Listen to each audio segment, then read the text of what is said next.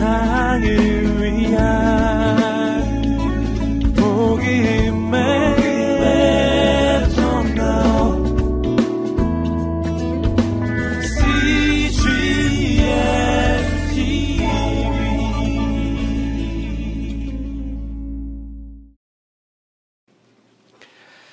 지난주에 남을 판단하지 말라는 말씀을 통해서 형제의 눈에 티를 보면서 정작 자기 자신 눈 안에 있는 들보를 보지 못하는 우리의 연약함 또 우리의 부끄러움에 대해서 말씀을 나눴습니다. 오늘 본문은 예수님께서 그동안 해오셨던 설교의 말씀을 마무리하면서 결론적으로 하나님의 말씀을 듣고 실천하는 삶이 중요하다는 것을 우리들에게 들려주고 있습니다. 저는 오늘 본문을 통해서 두 가지를 여러분과 나누고 싶습니다. 먼저 첫 번째는 열매로 그 나무를 안다는 것입니다. 나무는 그 열매로 알다. 우리 43절에서 우리 45절까지의 말씀을 다시 한번 읽어보도록 하겠습니다. 43절에서 45절 말씀입니다. 시작. 좋은 나무는 나쁜 열매를 맺지 않고 나쁜 나무는 좋은 열매를 맺을 수 없다. 나무마다 그 열매를 보면 안다. 가시나무에서 무화과를 딸 수 없고 찔레나무에서 포도를 딸 수 없는 법이다. 선한 사람은 마음속에 선한 것을 두었다가 선한 것을 내놓고 악한 사람은 마음속에 악한 것을 두었다가 악한 것을 내놓는다. 예, 사람은 마음에 가득 찬 것을 입으로 말하는 법이다. 아멘. 어, 예수님은 예, 좋은 나무는 나쁜 예, 열매를 맺지 않고 또 나쁜 나무는 좋은 열매를 맺을 수 없다고 말씀하십니다. 너무 쉽고 또 너무 당연한 말씀이죠. 어, 그런데 이 말씀은 또 쉽고 당연한 말씀이지만 우리들에게 몇 가지의 교훈을 주고 있습니다. 먼저는 나무와 열매가 일치한다는 것을 우리들에게 얘기해 줍니다. 좋은 나무에서 좋은 열매가 어, 맺어진다. 어, 이것은 어, 속은 잘못되어 있는데 겉만 번지르하게 좋은 것을 의미하지는 않습니다. 또 좋은 나무라는 것, 또 나쁜 나무라는 것이 아주 이렇게 실하고 아주 잘 자라는 것은 좋은 나무고 또 썩거나 부패한 것은 나쁜 나무다. 뭐 그런 식의 평가는 아닙니다. 이것은 본질에 대한 이야기입니다. 예, 좋은 나무가 좋은 열매를 맺는 것, 예, 나쁜 나무는 나쁜 열매를 맺을 수밖에 없다는 것을 예, 우리에게 얘기해 주고 있습니다. 다시 말하면 좋은 나무라고 하는 것은 하나님에게 속해 있는 예수 그리스도를 주인으로 모시고 하나님 은혜 안에 예수 그리스도를 자신의 구주로 고백하는 그 하나님께 속한 사람을 의미하는 것이고 나쁜 나무는 사단에게 속한 사람들을 말합니다. 사단의 지배를 받고 사단과 함께 살아가는 사람을 이야기합니다. 그렇기 때문에 좋은 나무는 하나님에게 속한 사람이고 하나님 예수 그리스도가 그 마음의 중심에 있는 사람이라면 나쁜 나무는 하나님을 거절하고 예수 그리스도를 그 마음의 중심에 모시기 원하지 않는 사람을 말합니다. 사단은 우리에게 다가올 때 뭐 이렇게 귀신이나 뭐 산발한 귀신이나 뭐 드라키라 피를 흘리는 무슨 그런 모습으로 우리에게 다가오지는 않습니다. 그렇기 때문에 우리가 선한 것과 악한 것을 구별하기가 참 어렵습니다. 사단이 우리를 유혹할 때 그 유혹이 이것은 죄고 이것은 나쁜 것이고 이것은 너희를 파멸시키는 거라고 말하면서 우리에게 다가오지 않기 때문에 우리는 굉장히 예, 어렵습니다. 사단은 굉장히 비슷한 것처럼 진짜처럼 예, 그리고 진리처럼 그리고 사단은 우리들에게 우리를 행복으로 이끌어 줄 것처럼 그렇게 다가오기 때문에 우리는 굉장히 어렵습니다. 진짜와 가짜를 구별하기가 참 어렵습니다. 그러나 열매로 나무를 안다는 주님의 말씀은 그 열매를 통해서 그 본질적인 나무가 어떤 나무인지를 알 수 있다는 것입니다. 가짜가 시간이 지나가면 알 수 있습니다. 위기가 오면 알 수 있습니다. 예, 보통 우리가 진짜가 아닌 가짜인데 진짜와 비슷하게 만든 것을 짝퉁이라고 이렇게 얘기하죠. 짝퉁이 참 많이 있는데 오래전에 이 짝퉁을 구별하는 법이라는 그런 뭐 이렇게 예, 유머 같은 게 있었는데 그 명품의 가방을 이게 평소에는 짝퉁인지 진짜 명품인지 모르는데 비가 오면 알 수 있다고 합니다. 명품은 비가 내리면 이렇게 품에 안는데 짝퉁은 이렇게 예, 비를 가리는 거죠. 예, 이렇게 잘 모르지만 예, 위기가 오고 또 시간이 지나면 가짜는 구별되게 되어져 있습니다. 열매로 나무를 안다고 그랬는데 열매 그러면 좋은 나무 하나님에게 속한 사람은 어떤 열매를 맺는 것인가? 성경은 성령의 열매라고 이야기합니다. 참된 성도는 예수님을 닮은 사람이고 예수님을 닮은 사람은 예수님의 성품을 가진 사람이고 예수님의 성품은 성령의 열매로 우리들에게 나타나게 되어져 있습니다. 우리 갈라디아서 5장 22절 23절 말씀인데요. 같이 한번 읽어보겠습니다. 함께 읽겠습니다. 시작. 그러나 성령의 열매는 사랑과 기쁨과 화평과 오래 참음과 친절과 선함과 신실함과 온유와 절제입니다. 이런 것들을 금지할 율법은 없습니다. 여기 나오는 아홉 가지의 성령의 열매는 예수님의 성품을 닮은 사람, 예수님에게 속한 사람, 예수님이 그 마음의 중심으로 우리를 인도해 주시는 사람들이 맺어가는 열매들입니다. 모두 아홉 가지의 이 성령의 열매는 세 가지씩 짝을 이룰 수 있는데 사랑, 기쁨, 화평은 자기 자신에 대한 성품의 열매라면 오래 참은 친절함, 선함은 다른 이웃을 향한 그러한 성품이라고 말할 수 있고 또 신실함과 온유와 절제 이것은 하나님에 대한 성품이라고 말할 수 있습니다. 좋은 나무는 좋은 열매를 맺습니다. 성도는 예수님의 성품의 열매를 맺게 되고 그 성령의 열매는 여기 나온 대로 사랑, 기쁨, 화평, 오래 참은 친절, 선함, 신실함, 온유, 절제의 열매들입니다. 어, 예수님께서는 나무를 보면 나무는 그 열매로 안다고 얘기했습니다. 열매를 통해서 나무를 알고 나무는 그 열매를 내놓는다고 그랬죠. 가시나무에서 무화과를 딸 수 없고 찔레나무에서 포도를 딸 수 없는 법이라고 얘기했습니다. 열매는 나무를 증명합니다. 예, 그러므로 이, 이 말씀, 예수님의 이 말씀, 열매로 나무를 알고 나무는 열매를 보면 안다는 것, 열매를 통해서 나무의 본질을 깨달을 수 있다는 이 말씀은 사실 굉장히 저희들에게는 도전적이고 저희들에게는 쉽지 않은 말씀이기도 하죠. 이 말씀은 좋은 무화과 나무냐, 불량품의 무화과 나무냐를 구별하는 얘기가 아니라 무화과 나무에서는 가시 나무가 무화과를 맺을 수 없고 포도나무에서는 포도 열매를 맺는다는 것을 말하고 있는 것입니다. 다시 말하면 우리의 본질에 대한 거죠. 우리의 겉으로 드러나는 모습이 우리의 진짜 모습이 아니라 우리의 본질, 우리의 존재, 우리의 정체성, 우리의 소속이 어디에 있느냐가 우리의 열매를 드러낸다는 것을 말해주고 있습니다. 우리가 예수님 안에 있는가, 예수님 밖에 있는가, 우리가 예수님의 통치와 지배를 받고 있는가, 사단의 통치와 지배를 받고 있는가, 우리가 예수님에게 속해 있는가, 사단에게 속해 있는가, 우리가 하나님의 자녀인가, 사단의 자녀인가를 말해주고 있는 것입니다. 우리의 드러나는 행실을 통해서 우리의 열매가 우리의 나무의 본질을 가르쳐 준다는 것입니다.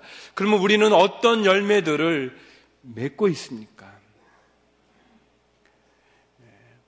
가시나무가 무화과를 찔레나무가 포도 열매를 맺을 수 없다면 혹 내가 가지고 있는 열매가 나의 소속을 나의 본질을 말해준다면 우리의 드러난 우리의 모습은 굉장히 두려운 이야기죠.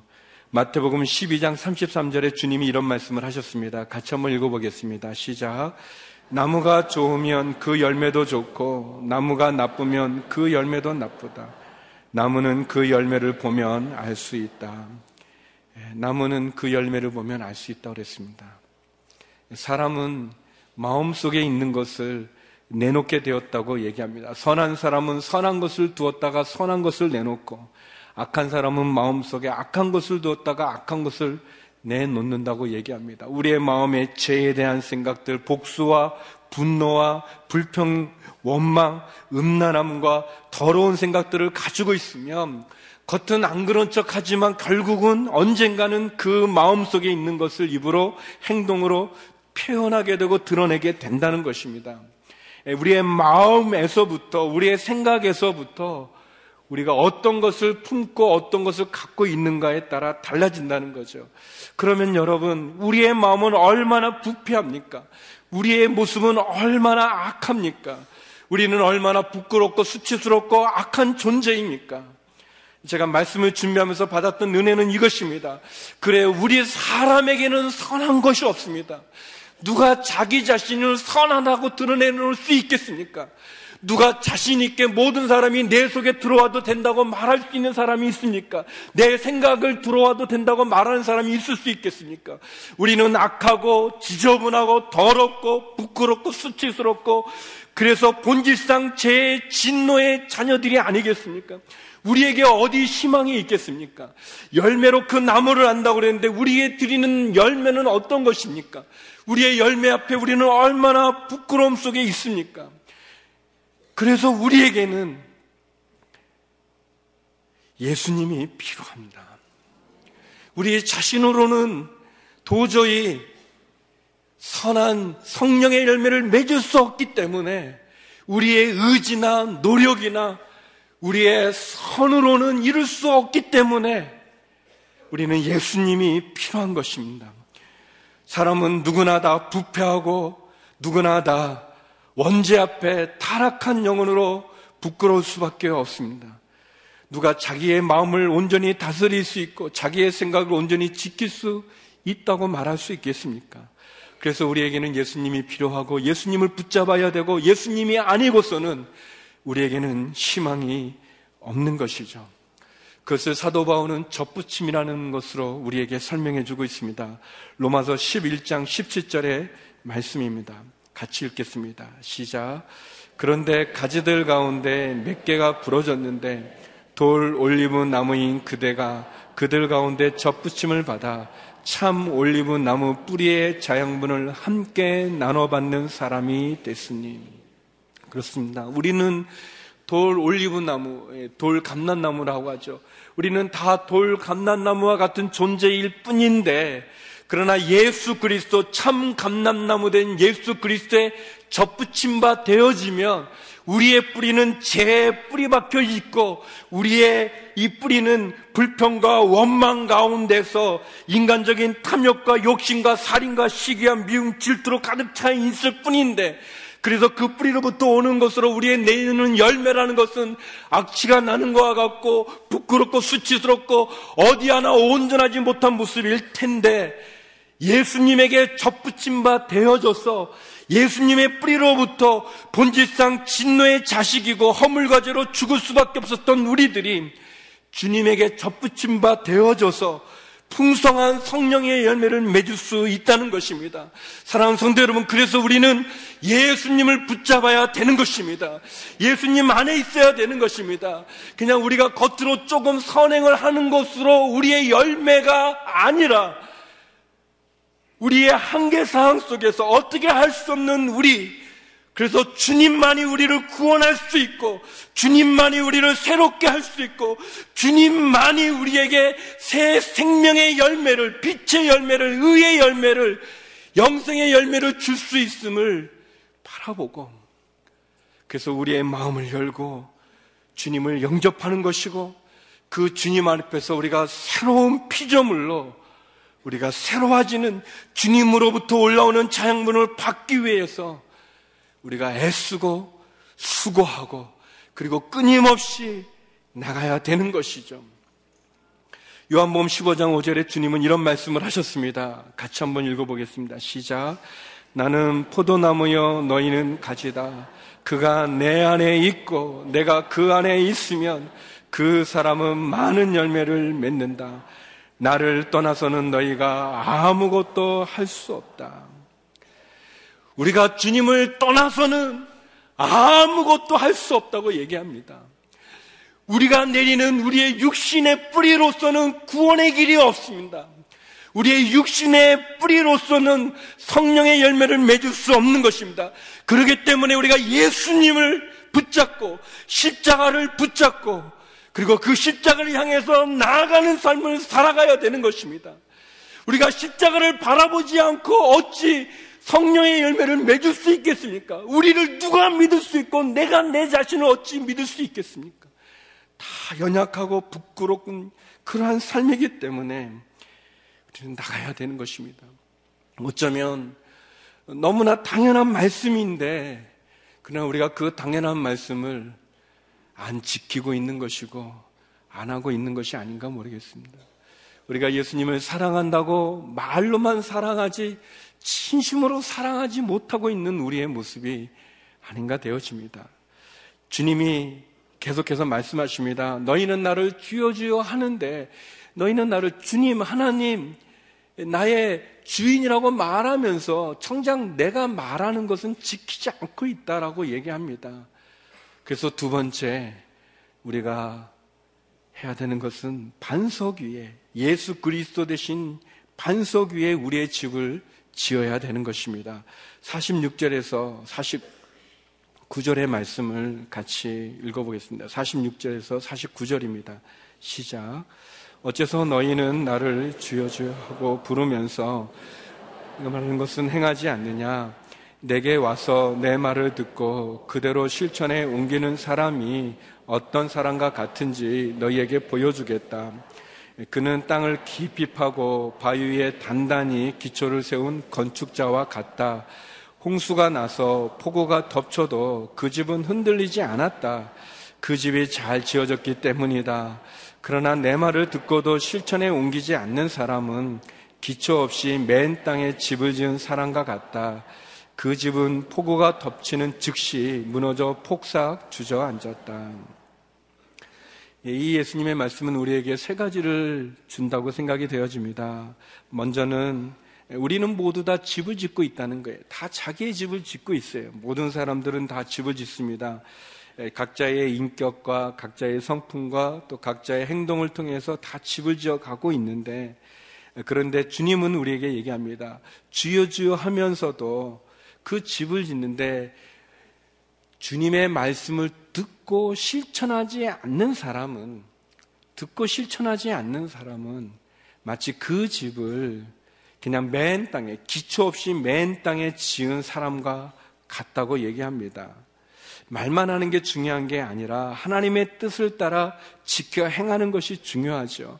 하나님의 말씀을 듣고 예수님의 말씀을 듣고 행하는 사람은 마치 깊이 땅을 깊이 파고 예, 바위에 단단한 기초를 세운 건축자와 같지만 그러나 말을 듣기만 하고 실천하고 행동하지 않은 사람은 그냥 맨 땅에 집을 지은 사람과 같아서 홍수가 나고 폭우가 닥치면 그냥 폭삭 주저앉는 예, 그런 모습이라고 얘기합니다.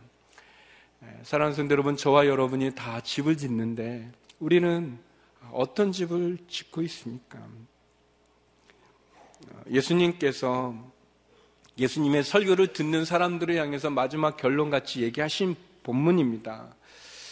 내 말을 듣고 실천하는 사람들은 그 집을 반석 위에 지은 사람과 같지만 듣고도 실천하지 않는 사람은 그냥 맨 땅에 기초 없이 집을 지은 사람과 같다라고 얘기하고 있습니다. 저와 여러분 하나님의 말씀을 어떻게 듣고 어떻게 생각하고 어떻게 느끼고 어떻게 우리의 삶에 적용하고 있습니까? 음, 예전에 제가 대학부 전도사 때 예, 저희 대학부에 부장 집사님이 계셨습니다. 예, 지금은 장, 예, 오래전에 장로님이 되신 분이신데 저희 오늘 이렇게 장로님이신데 이때는 이제 집사님이셨는데 제가 이제 그 대학부 예배를 시작할 때 우리가 선교를 위해서 기도하자라는 그런 마음으로 나라들 선교사님들이 가 있는 그 나라들 하루 한 주에 한 나라씩 그 나라에 대한 간단한 기도 제목을 놓고 이제 같이 통성으로 기도하고 선교사님 위해 기도하고 그리고 이제 예배를 시작했던 그런 시간들을 가졌었습니다. 그런데 이제 회장이 대학 부 회장에 나와서 이제 한 나라를 모르는 나라인데 이제 익숙하지 않은 나라인데 이제 그 나라에 대해서 간단하게 설명하고 기도 제목하고 선교사님 위해서 이제 하고 통성 기도를 같이 다 하고 마무리 기도를 이제 처음 시간이어서 이제 부장 집사님에게 부탁을 드렸습니다. 이런 제목으로 같이 통성으로 기도하고 부장 집사님 마무리 기도해 주겠습니다. 이렇게 해서 같이 기도를 했었어요. 그래서 제가 다 통성 기도를 하고 이제 어, 그 기도가 마칠 때쯤 이제 부장님 집사님이 이제 기도하기를 기다리고 있는데 예, 집사님이 바로 기도를 하지 않으셨어요. 그래서 저는 아, 집사님이 기도하는 걸 모르시나 이제 그런 이제 마음이 있어서 이렇게 이제 가까이 가서 이제 집사님 기도하려고 이제 말씀 드리려고 하는데 그게 아니고 집사님이 아셨는데 이제 기도를 하셨습니다. 근데 그냥 주섬주섬 이렇게 기도를 하셨는데 어, 그렇게 기도를 하셨던 것 같아요. 하나님 저는 어, 이 나라도 잘 모르고 그 선교사님도 전혀 모르고 어, 그래서 기도할 자격이 없는데 사랑하는 마음도 없고 어려운데 이제 기도를 해야 되는데 하면서 이렇게 그 부장 집사님은 처음 듣는 나라인데 사랑하는 마음도 없는데 그 기도를 해야 된다는 그 부담감 속에 굉장히 힘들어하면서 그러면서 그 마무리 기도를 하셨습니다. 저와 우리 대학생들이 그 부장집사님의 그 순수하면서도 그러면서도 사실적인 그 기도를 들으면서 그 저는 굉장히 뭐 망치로 한데 맞는 것 같은 그런 생각이 들었어요. 어, 그 아주 이 기도를 청산유수 같이 하고 그 뭐 멋들어지게 할 수는 있었지만 진짜 내가 그 기도하는 것처럼 그 기도의 내용처럼 진짜 그렇게 하고 있는가? 그 마음이 있는가? 어떻게 보면 내 마음은 그냥 그 무뎌져 가지고 그냥 외식적으로 형식적으로는 아주 그냥 잘할 수는 있지만 폼나게는 할 수 있지만 진짜 그 내용처럼 내 마음을 갖고 있는가 그렇게 기도하고 있는가에 대한 아주 그 도전을 굉장히 받았습니다. 어, 내가 진짜 성교사님을 위해서 기도하면서 진짜 애쓰고 막 하는 건가? 아니면 그냥 하라고 하니까 하는 건가? 사랑하는 성도 여러분, 우리의 모습이, 우리의 신앙이, 우리의 마음이 어쩌면 그냥 무감증에 걸린 환자처럼 그냥 마취되어져 있는 것처럼 찔러도 통증을 느끼지 못하는 것처럼 감각 없이 그러나 앵무새처럼 어떻게 보면은 말은 잘할 수 있고 얘기는 잘할 수 있고 겉모습은 갖출 수는 있지만 우리의 모습이 우리의 안의 마음은 계속해서 하나님 말씀은 듣지만 깨닫지 않고 하나님 말씀은 내 심정을 울리지만 생각은 이해하지만 그러나 들은 그 말씀대로 살려고는 하지 않는 여전히 반복적인 죄를 범하고 있고 습관적인 죄를 범하고 있고 아니 끊으려 하기보다 그것을 그치려 하기보다는 도리어 그것을 줄타기 하는 것처럼 즐기고 있는 듯한 이중적인 모습으로 우리의 모습이 있는 것은 아닌가. 내가 뭘 해야 될지 몰라서 안 하는 게 아니라 알지만 말씀대로 살지 않는 우리의 모습. 그래서 우리의 모습은 성경에 대한 지식이 없는 게 문제가 아니라 알기는 많이 하는데 그 말씀대로 살지 않는 우리의 완악함이 무감증에 걸린 것 같은 마취된 심장과 같은 그런 모습이 문제가 아닌가. 오늘 예수님은 우리들에게 얘기합니다. 좁은 길과 넓은 길이 있고 좁은 문이 있고 넓은 문이 있는데 좁은 길로 가라. 그 길을 찾는 사람은 많지 않아도 그 길이 생명의 길이라고 얘기합니다. 너희는 나에게 주여 주여 하면서도 내가 말한 것을 실천하지 않고 있느냐라고 얘기하고 계십니다. 좁은 길, 좁은 문, 반석에 집을 지으는 것은 그 말씀을 듣고 그 말씀 따라 살아가는 것입니다. 그것이 쉽지 않죠. 어렵죠.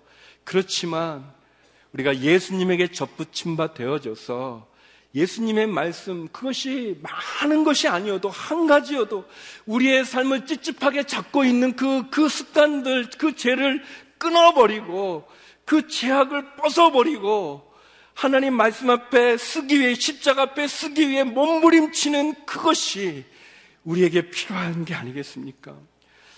예수님의 말씀은 두 번째 우리가 폭우가 닥칠 때 집을 지을 수 없다는 거예요. 기초를 세울 수 없다는 것입니다. 홍수가 나서 폭우가 덮칠 때 그때 다시 기초를 쌓을 수는 없습니다. 바위 위에 단단한 기초를 세운 집이 폭우에 흔들리지 않지만 내가 폭우가 닥치면 이미 늦은 것입니다. 홍수가 나면 어찌 뚝을 세울 수 있습니까? 너무 늦는 거죠. 그러므로 사랑하는 성도 여러분, 아직 우리에게는 기회가 있습니다. 우리가 이 말씀을 오늘 들을 수 있다는 것은 다시 한번 주의 말씀을 듣고 그 말씀대로 내가 살아갈 수 있는 기회를 주시는 것입니다. 마태복음 24장 38절 39절에 보면 주님 이런 말씀하셨습니다. 홍수가 나기 전 사람들은 노아가 방주에 들어가던 그날까지도 먹고 마시고 장가가고 시집가고 하다가 홍수가 나서 그들을 모두 쓸어갈 때까지 무슨 일이 일어나고 있는지 전혀 알지 못했다라고 얘기하고 있습니다. 우리가 이 말씀을 들었다는 것은 여러분 어려운 시련이 오게 되어져 있습니다. 우리는 다 집을 짓는데 폭우가 오는 때가 있습니다. 시련이 올 때, 폭우가 덮칠 때, 그때를 준비해야 될 것입니다. 땅을 깊게 파고 기초를 단단한 바위, 바위라고 하는 것은 예수님을 의미합니다. 예수님 위에 우리의 집을 지어야 될 것입니다. 시련이 오기 전에 폭우가 닥치기 전에 홍수가 오기 전에 우리는 결단하고 들은 말씀을 가지고 돌이켜야 될 것입니다. 좋은 나무가 좋은 열매를 맺는다고 그랬습니다. 반석이신 예수님에게 붙어 있어야 되어질 것입니다.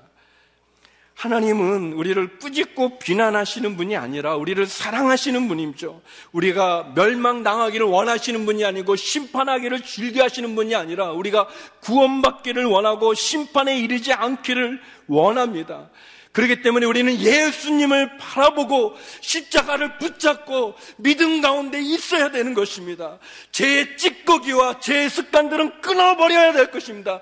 죄는 결코 타협할 수도 없고 죄는 결코 우리를 구원하지도 못하기 때문에 어떠한 죄도 우리는 몸부림치면서 믿음 가운데 신앙 가운데 예수님 가운데 가도록 애써야 될 것입니다. 그러게 이 본질에 대한 얘기죠. 우리는 다 예수 그리스도로 새로운 피조물이 되어졌습니다. 그러나 우리는 실수할 수 있고 또 넘어질 수 있고 연약할 수 있고 다시 그 죄, 그 시궁창으로 들어갈 수는 있지만 그러나 우리의 본질은 성령의 열매를 맺게 되어져 있습니다. 그래서 우리가 노력하고 애쓰고 다시 돌이키고 그래서 주님 앞에 전심으로 회개하고 말로만 회개하는 것이 아니라 이 회개하면 그냥 아이들 끝났다가 아니라 그런 값싼 구원과 값싼 회개가 아니라 진심으로 통해하면서 눈물을 흘리면서 애쓰고 그래도 부족하지만 그래도 연약하고 그리고 다시 실수하겠지만 그러나 계속 그렇게 하는 그 모습이 그러한 절규가 그러한 몸부림이 결국 우리로 하여금 땅을 깊이 파고 반석 위에 집을 짓는 그 모습이 아니겠습니까? 사랑하는 성도 여러분, 예수 그리스도 안에서 선한 사람답게, 성도답게, 크리천답게, 예수님의 제자답게 살아가는 것이 우리에게 필요합니다. 참된 믿음은 반드시 행함의 열매를 가진다고 말씀하셨습니다. 열매로 나무를 알고 반석의 집을 지으라고 이야기하십니다. 저와 여러분 어떤 열매를 맺고 있습니까? 우리가 그 열매를 통해서 다시 한번 우리 자신을 점검해서 십자가 대신 예수 그리스도 안에서 예수님 안에 성령의 열매를 맺기 위해서 반석의 집을 짓기 위해서 애쓰고 수고하고 또 노력하고 더 전진해 나가는 저와 여러분 되기를 주의 이름으로 축원합니다. 기도하시겠습니다. 거룩하신 아버지 하나님 열매로 그 나무를 안다고 말씀해 주셨습니다. 우리의 본질은 부끄럽지만 우리의 생명 대신 예수 그리스도로 반석에 집을 짓고 승리하며 다시 주님께 나가는 십자가로 나가는 저희가 되게 하여 주시옵소서. 예수님 이름으로 기도드립니다.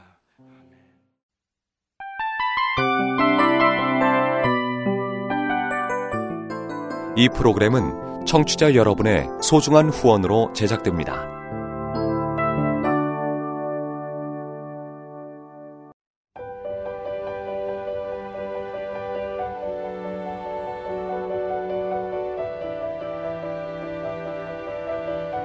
세상에는 수많은 교회들이 있지만 더 깊이 있는 말씀 강해를 찾기 위해 크기로만 교회를 선정하지 않습니다. 보다 좋은 영적 콘텐츠를 더 많이 나누기 위해 방송비를 받지 않습니다. 1년 365일 복음만 전하고 싶어서 우리는 광고를 하지 않습니다. 온누리의 복음을 땅끝까지 CGN TV와 함께 땅끝 성교사가 되주세요